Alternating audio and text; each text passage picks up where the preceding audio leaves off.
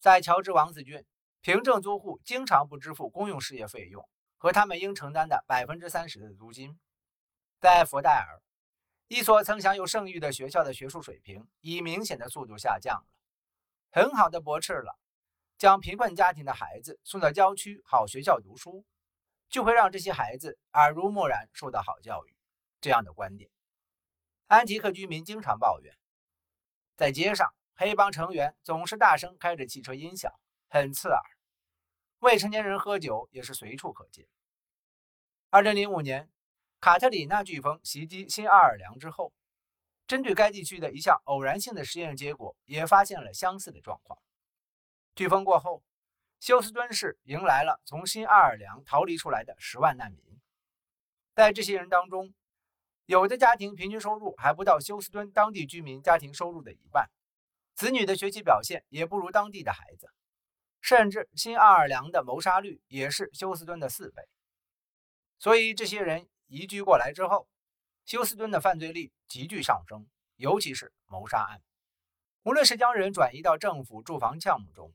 或是给他们住房凭证，让他们搬到中产阶级社区去生活，还是把大量的人从一个城市转移到另一个城市，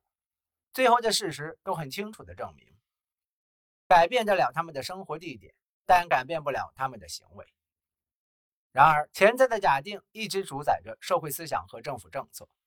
而这两者都是由那些生活不需要迁移的人，还有那些不需要为错误付出代价的人所决定的。相反，那些为此付出个人和事业上的双重代价的人，他们会承认那些假设错了，因为这些无根据的假设扰乱了成千上万人的生活，浪费了纳税人亿万美元的钱。城市扩张，自二十世纪五十年代开始。规划者和社会改革者制定了各种方案，试图限制各个社会阶层的人的住房选择。在这些方案中，有的通过房屋限制政策提高房价，人为的限制了低收入人群的住房选择；有的则瞄准了那些搬离城市到郊区生活的富人，创造了所谓的城市扩张概念。尽管“城市扩张”这个词的定义并不明确，但对它的攻击却来自方方面面。有时是从审美的角度，有时是从经济的角度，有时又是社会问题。批判社会扩张的领军人物刘易斯·芒福德说：“在飞机上从高空俯视伦敦、柏林、纽约或芝加哥，或者从地图城市和街区规划来查看城市的示意图时，城市的形状是什么？他们如何定义自己？”像许多其他评论家一样。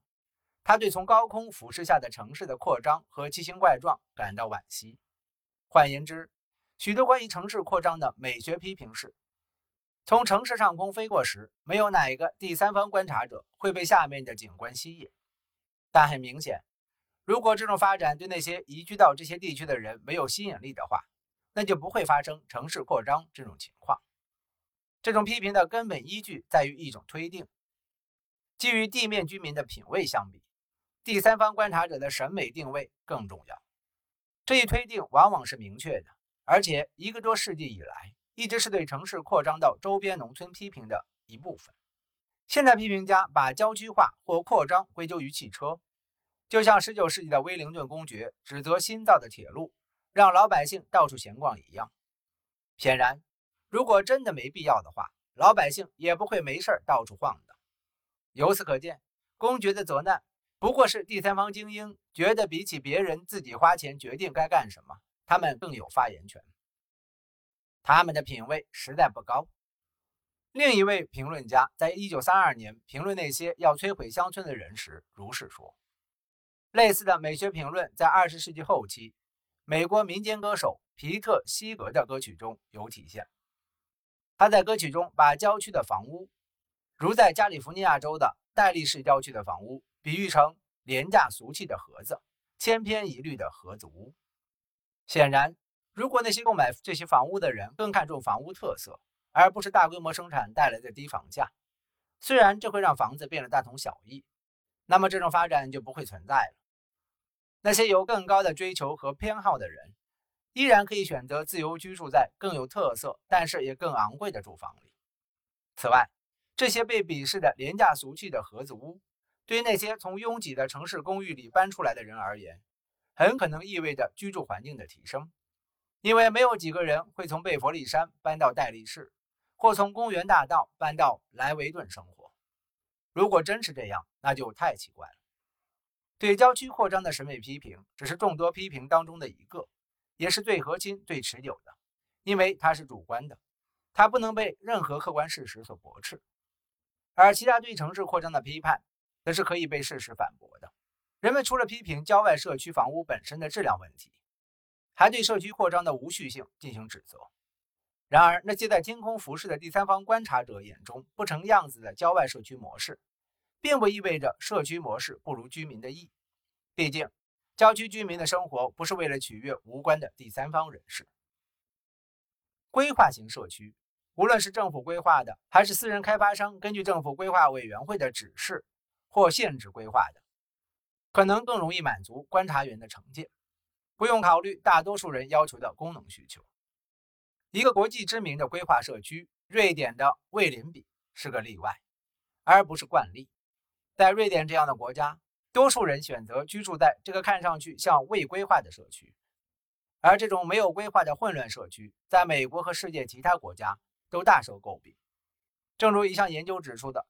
有了高速公路、购物中心和大盒子宜家大卖场，斯德哥尔摩大部分郊区看起来更像是美国郊区，而不是卫林比。在一些地方，所谓的质增长不过是政府强把观察者、评论家、活动家。或专家的偏好置于老百姓自己的意愿之上，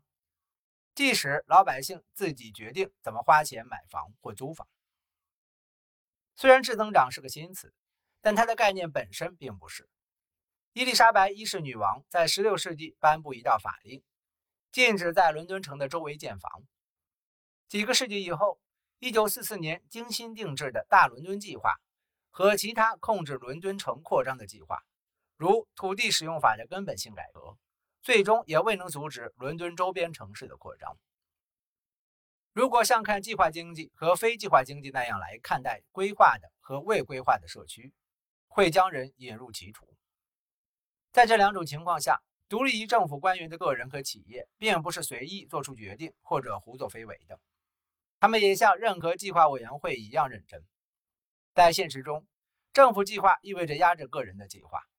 实行政治或官僚集体决策的计划，中央计划经济大部分在二十世纪末被市场经济所取代。这表明，对观察者更有说服力的东西，最终产生的结果未必是大多数人所期望的。未规划的社区就像没有计划的经济，必须以广大人民的愿望为指导，施惠于民，不论这些愿望是否为第三方观察者所理解或赞同。批评者对城市扩张的具体事实的要求，有别于其美学或其他设想推定，能够在现实中接受检验。在这些要求中，